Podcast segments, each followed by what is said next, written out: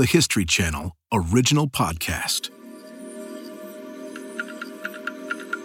History This Week, April 16th, 1945. I'm Sally Helm. The Red Sox are leaving town today to begin the 1945 season. They're catching a 1 p.m. train to New York, and their general manager, Eddie Collins, seems to be hoping to run down the clock. He's supposed to hold a tryout this week for three top black baseball players. They've been in Boston for days, waiting for him to tell them when to show up at Fenway Park. But Collins just isn't calling. And if he makes it to 1 p.m., he'll probably get away with denying them a tryout. But the morning tabloids contain a rude awakening for Collins. Some harsh words from a sports writer named Dave Egan. He writes that Collins really needs to remember two things that he's living in 1945 and not, quote, in the dust covered year 1865 and that, quote, he is residing in the city of Boston and not in the city of Mobile, Alabama. Therefore, we feel obliged to inform you that since Wednesday last, three citizens of the United States have been attempting vainly to get a tryout with his ball team. The three black players waiting for Collins's call aren't exactly shocked by all this. They know that racism exists in Boston just as surely as it does in Mobile, Alabama, and that it didn't end in 1865. But the indignity does sting. One of the players, a shortstop named Jackie Robinson, says, It really burns me up to come 1,500 miles for them to give me the runaround. With a journalist taking notice of the situation, Collins miraculously finds a couple of hours this morning before the train trip to bring the three black players onto the field. They show up at Fenway Park just before 11 a.m. The three men take their positions on the field. Baseballs are hit to them, they all catch them with ease. They take batting practice. They all hit the ball hard, but Robinson is a standout. And yet, this is not the tryout that launches Jackie Robinson on the path to fame. He will go on to break Major League Baseball's color line and have a storied career with the Brooklyn Dodgers. But he won't make his Major League debut for another two years. The Red Sox won't have a black player on the team for another 14. And after the train pulls out of Boston's Back Bay station at 1 p.m. on that day in 1945, the Red Sox won't even call Jackie Robinson back. He'll later write, not for one minute did we believe the tryout was sincere. He'd had too much experience with deceptions and humiliations like this one. Today, the prehistory of the baseball career of Jackie Robinson.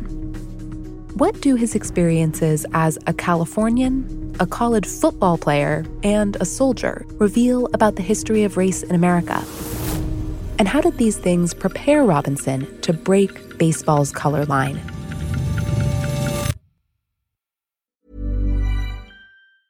This Mother's Day, celebrate the extraordinary women in your life with a heartfelt gift from Blue Nile. Whether it's for your mom, a mother figure, or yourself as a mom, find that perfect piece to express your love and appreciation. Explore Blue Nile's exquisite pearls and mesmerizing gemstones that she's sure to love. Enjoy fast shipping options like guaranteed free shipping and returns. Make this Mother's Day unforgettable with a piece from Blue Nile. Right now, get up to 50% off at BlueNile.com. That's BlueNile.com.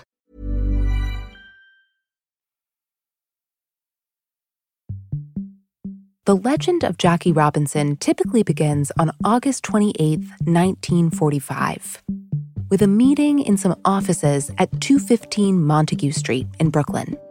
There, he meets Branch Rickey, the general manager of the Brooklyn Dodgers.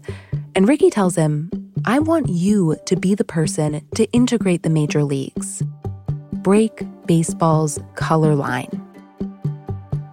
But Rickey has certain expectations, almost requirements. Here's baseball historian Ralph Carhart.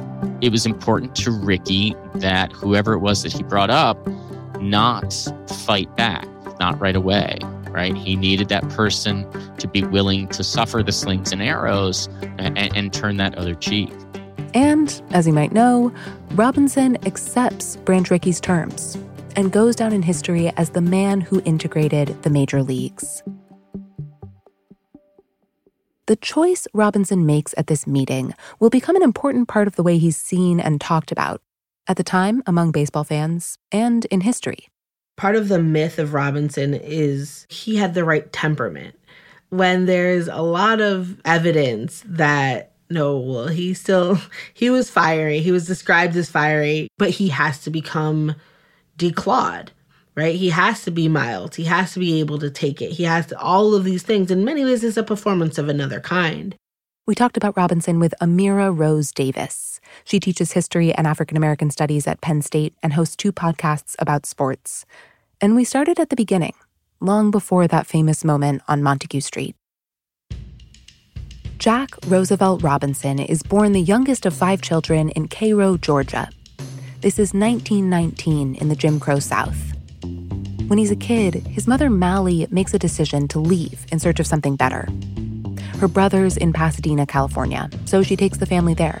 Pasadena provided a front row seat to watching how racism was in operation there in new ways. And so, yes, you could swim at the municipal pool, right? But only on one day of the week. You could go to the YMCA and play, but only during like the Negro Day of the week. And those institutional barriers remained.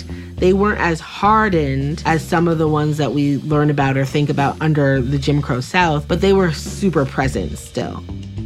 Jackie's family was the only black family on the block. Ralph Carhart again. There were times in which he got in trouble as a kid. He was a member of, of a group called the Pepper Street Gang. Uh, and they certainly weren't a gang like we think of gangs they were kids causing a little trouble. And it was a group of kids made up of fellow black kids like Jackie. There were some Japanese kids, there were some Mexican kids. They were the minority kids. Robinson would later write in his autobiography that they stole golf balls from the local course, then sold them back to the golfers. They challenged other groups of boys to football games, betting small amounts of money. And those scrappy matchups would grow into something bigger. By the time Robinson was in high school, he starred in football, basketball, track, tennis, and baseball. And he's not the only Robinson who's big into sports, not by a long shot. His older brother Mac is a track and field star. And when Jackie is still in high school, Mac competes at the 1936 Berlin Olympics in Nazi Germany. He wins a silver medal in the 200 meter race behind the great Jesse Owens. We talked about this with Howard Bryant, an author and writer for ESPN. He said, winning that medal should have been an unqualified triumph for Mac and his family. Mac Robinson represents his country, comes back with a silver medal, and can't find a job. He returns to nothing, to crumbs. He's a, a, street sweeper, he works digging ditches. For his younger brother, who idolizes Mac, watching this is a formative experience these ideas of hypocrisy are going to stay with you. And most black people during that time, the response was, well, this is how it is. You have to sit and take it. And Jackie was like, no, actually, I don't. Ralph Carhart told us about one incident in Robinson's youth when he faced discrimination and fought back. He's a teenager coming home from the movies he and another one of his friends were singing loudly. Specifically, singing the pop song Flatfoot Floogie. They were approached by a police officer who very obviously was targeting them because they were black. There was a verbal altercation. Jackie rebelled because he saw that he was being targeted for the color of his skin and and he he ended up in jail for the night because, you know, he picked a fight with this cop it's almost as if he made a decision at a very, very early age that he was going to be willing to deal with the consequences even before he was old enough to know what those consequences were going to be. Things had to change. And if it was going to be him who was going to be the one who caused the trouble, then so be it. Many colleges wanted to recruit Jackie Robinson, but he ultimately chose UCLA close to where he'd grown up in Pasadena, and home to some of the earliest black athletes in the white college system. On the football team in particular, there are a number of black stars who will go on to become big names. Kenny Washington, who would break the color line in the NFL, Tom Bradley, who would become mayor of Los Angeles. Robinson, remember, is a multi sport athlete, and at UCLA, he gets national recognition as a football player to Jackie Robinson, who's going around right in, getting away for a considerable gain to the yard line. Finding his man, throws one, intercepted by Jackie Robinson of UCLA, who runs in fact 20, 30, 40, 45 yards. Baseball, on the other hand, baseball was actually Jackie's weakest sport in college. He was actually much better at others. For a little while, all he wanted to play was football and track. And he wanted to focus on those because he wanted to compete in the 1940 Olympics. Like his brother had in 1936. But World War II breaks out and the 1940 Olympics are canceled. So Robinson no longer needs to specialize. And he doesn't. He does football, basketball, track, and baseball. He became the first and still only four letter athlete in UCLA history. It's also at this time that Robinson meets a UCLA nursing student, Rachel Isum. They're meeting, they're courting, they're falling in love, and she becomes such an important person in his life, both to bounce ideas off of, to be shoulder to shoulder with him as he goes through things. She goes through them herself, but also she comes in with a fairly keen analysis herself about the ways of the world and about their place in it. Soon after college, Robinson starts playing for a professional football team, the Honolulu Bears. It was the only team that offered him a job, and he wasn't hired just to play. It was part time playing for the Honolulu Bears and part time working as a construction worker. That was part of the gig. Robinson did not love it. And the Bears are not a thriving organization. In the last game that Jackie ever played for them, there were like six people in the crowd. He leaves Hawaii on a ship on December 5th, 1941, two days before Pearl Harbor. He first knows something is wrong when the crew starts painting the windows black so that the ship would be less vulnerable to an enemy strike. He later writes When we arrived home, I knew realistically that I wouldn't be there long. Being drafted was an immediate possibility, and like all men in those days, I was willing to do my part.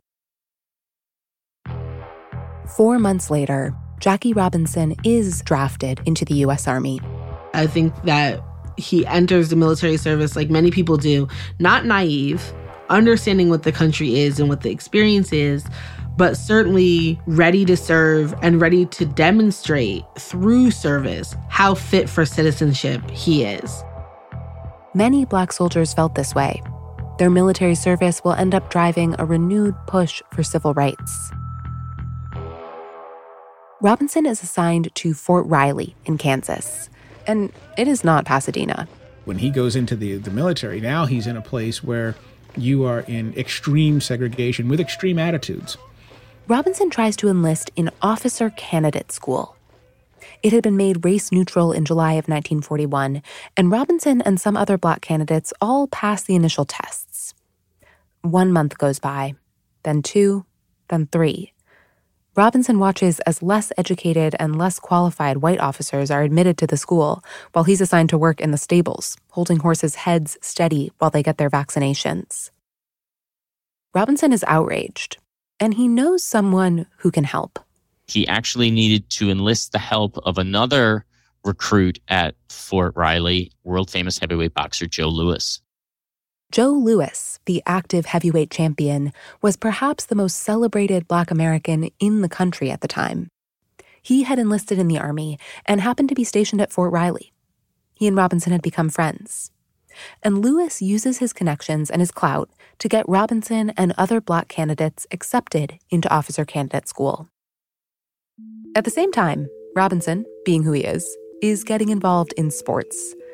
Though football is what he's known for, he first tries to join the Fort Riley baseball team. This could have been a huge opportunity. Military baseball teams are not just important because obviously you get to play baseball, um, but especially for folks of color, they offered more opportunity of freedom, especially in World War II. There's all of these stories from Black folks, from Asian folks who are saying, when I'm in my military uniform, I'm still being subjugated. But if I change into my baseball uniform, I suddenly can walk here or go there or speak in a certain way. But the Fort Riley baseball team doesn't want Jackie Robinson to join. He has a white teammate tell him, Oh, I heard the officer say, I will die before I ever put a N N word on my team. Fort Riley officials try to get Robinson to join the football team, but he refuses on the grounds that he wasn't allowed to play baseball. It reached a point at Fort Riley where, you know, between the fuss that he kicked up with Joe Louis and the officer candidate school and then, you know, refusing to play football, where the folks at Fort Riley had labeled him a troublemaker and were done with him. And he soon found himself shipped off to Fort Hood in Texas. After completing officer candidate school, Robinson is now a lieutenant at Fort Hood, he's assigned to take over a platoon of the 761st Tank Battalion, even though he later writes he has, quote, no knowledge, background, or experience in whatever it was a tank battalion did. Robinson is honest about that with his men and earns their respect. But then there's an incident in 1944 that will ultimately bring his time in the military to an end. It's a hot summer day at Fort Hood. One day he boards a bus a military bus for people to get around the base. He boards with the wife of another black officer, and she's very fair. She could pass. She's read as light enough to be perceived as white, light enough for people on the bus to be concerned about his proximity to her. Davis told us military transportation had been desegregated, but the idea of black men near white women has been historically cause for many deaths, much violence, a lot of calamity. And so the driver says, What are you doing near that woman? Robinson later writes, I didn't even stop talking, didn't even look at him. He is told he needs to move, he needs to move to the back of the bus, he needs to get away from her.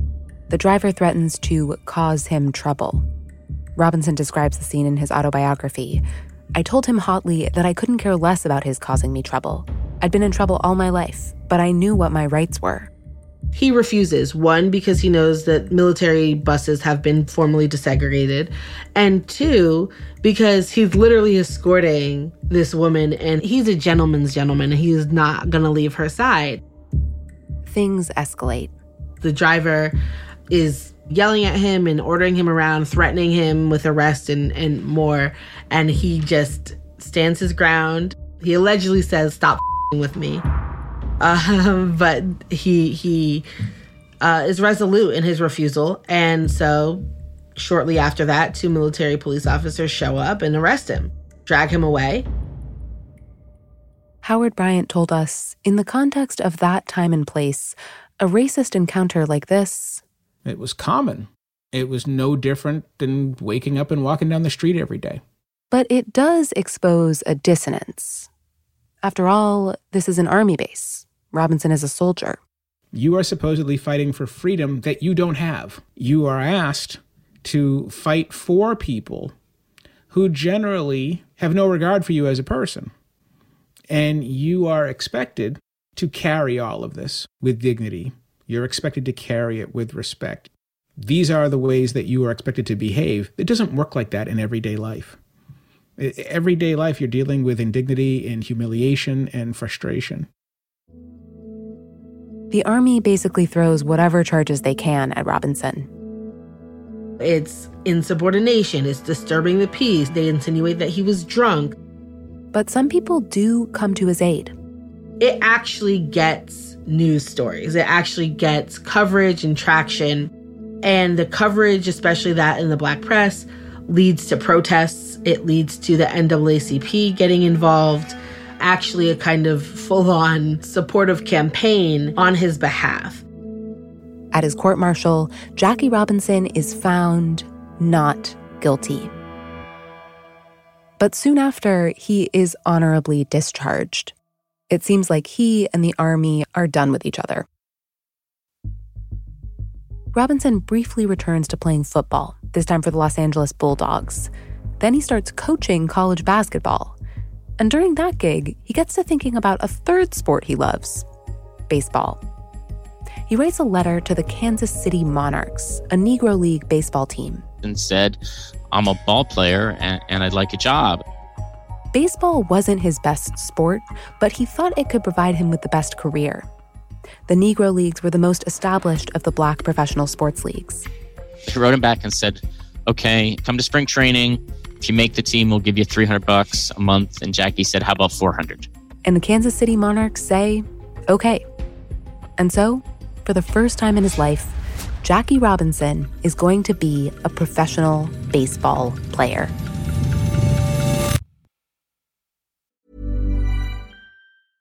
Ready to pop the question? The jewelers at BlueNile.com have got sparkle down to a science with beautiful lab grown diamonds worthy of your most brilliant moments. Their lab grown diamonds are independently graded and guaranteed identical to natural diamonds, and they're ready to ship to your door. Go to Bluenile.com and use promo code LISTEN to get $50 off your purchase of $500 or more. That's code LISTEN at Bluenile.com for $50 off. Bluenile.com code LISTEN. There's never been a faster or easier way to start your weight loss journey than with PlushCare. PlushCare accepts most insurance plans and gives you online access to board certified physicians who can prescribe FDA approved weight loss medications like Wegovy and Zepbound for those who qualify. Take charge of your health and speak with a board certified physician about a weight loss plan that's right for you. Get started today at plushcare.com slash weight loss. That's plushcare.com slash weight loss. Plushcare.com slash weight loss.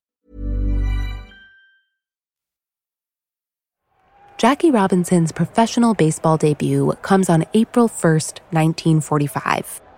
He gets a hit, and a newspaper reports that in the field, he made three snappy double plays. He's playing in the Negro Leagues. Everyone on his team is black. Baseball is still segregated, and the major leagues are all white.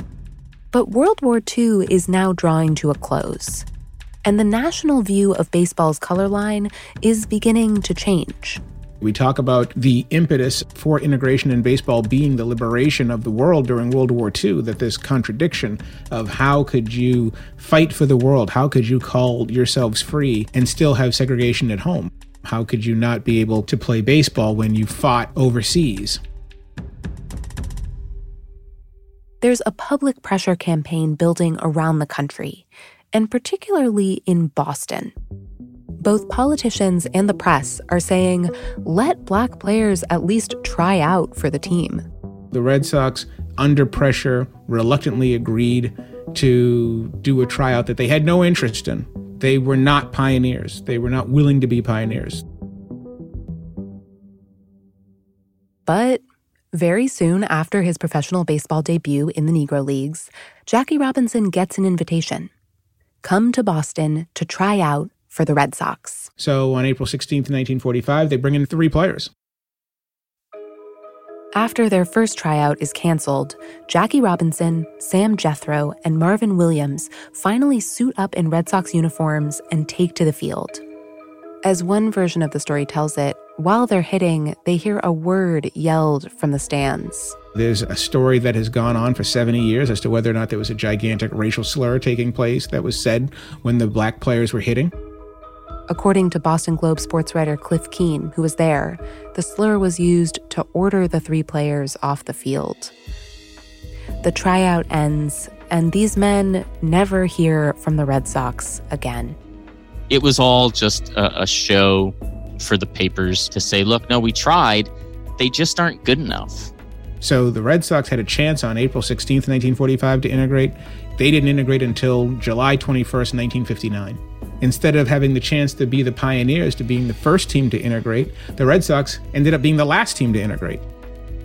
Robinson never let them forget it, particularly the team's owner, Tom Yawkey. When the Red Sox made the World Series in 1967, he said Tom Yawkey's the most bigoted man in baseball.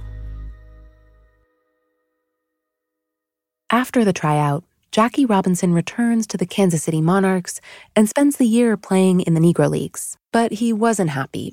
He hated the Negro Leagues. The Negro Leagues were offensive to him for the exact same reasons as segregation. The Negro Leagues had fewer resources than the white major leagues, especially when it came to things like record keeping and statistics, which are hugely important to baseball. Jackie couldn't figure out his batting average because they couldn't figure out what games were official and which games weren't. And that was all because of segregation. It was all because of the perceived black inferiority. And that is something that was personally offensive to him. And on top of that, Robinson doesn't always fit in with the other players. Um, I don't want to say clicks, but there was like clicks within the, within the leagues. You know, he's coming from a place where a lot of Negro leaguers aren't. They've come up in the minor leagues for the Negro leagues. They've been barnstorming together.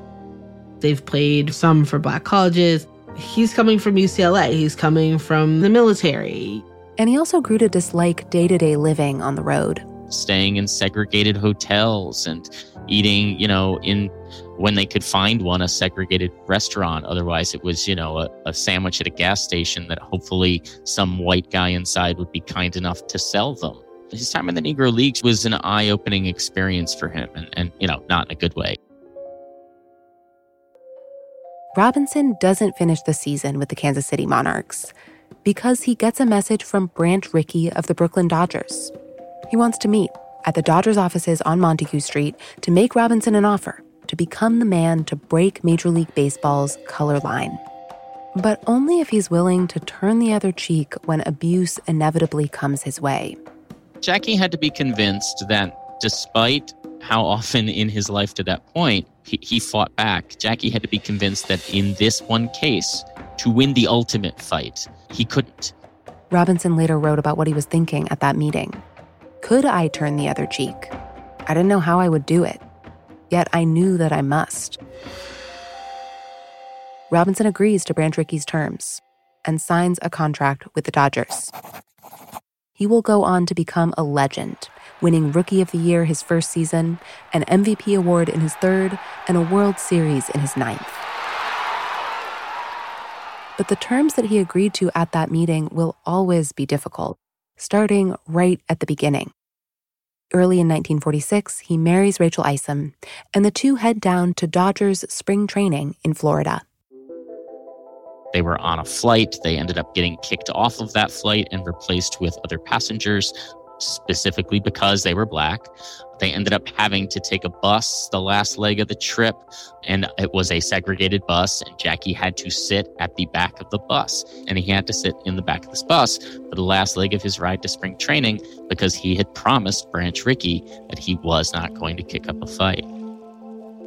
To become a barrier breaker, Jackie Robinson now has to withstand the injustices he once fought against.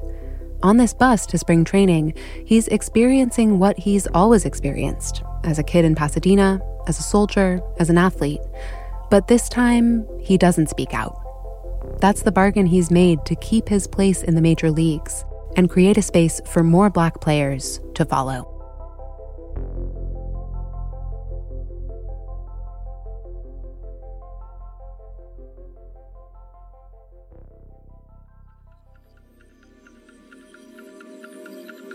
Thanks for listening to History This Week.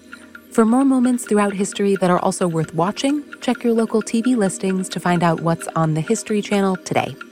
If you want to get in touch, please shoot us an email at our email address, historythisweek at history.com, or you can leave us a voicemail at 212 351 0410. We are reading and listening, and we really love hearing from you, so please reach out. Special thanks today to our guests Howard Bryant, senior writer for ESPN and author of Full Dissidence Notes from an Uneven Playing Field. Ralph Carhart, baseball historian and editor of the upcoming book Not an Easy Tale to Tell Jackie Robinson on the page, stage, and screen. And to Amira Rose Davis, assistant professor of history and African American studies at Penn State, co host of the sports podcast Burn It All Down, and host of season three of American Prodigies Black Girls in Gymnastics. This episode was produced by Ben Dickstein, sound designed by Dan Rosato, and story edited by Jennifer Gorin. History This Week is also produced by Julie Magruder, Julia Press, and me, Sally Helm. Our associate producer is Emma Fredericks. Our supervising producer is McKamey Lynn, and our executive producer is Jesse Katz. Don't forget to subscribe, rate, and review History This Week wherever you get your podcasts. And we'll see you next week.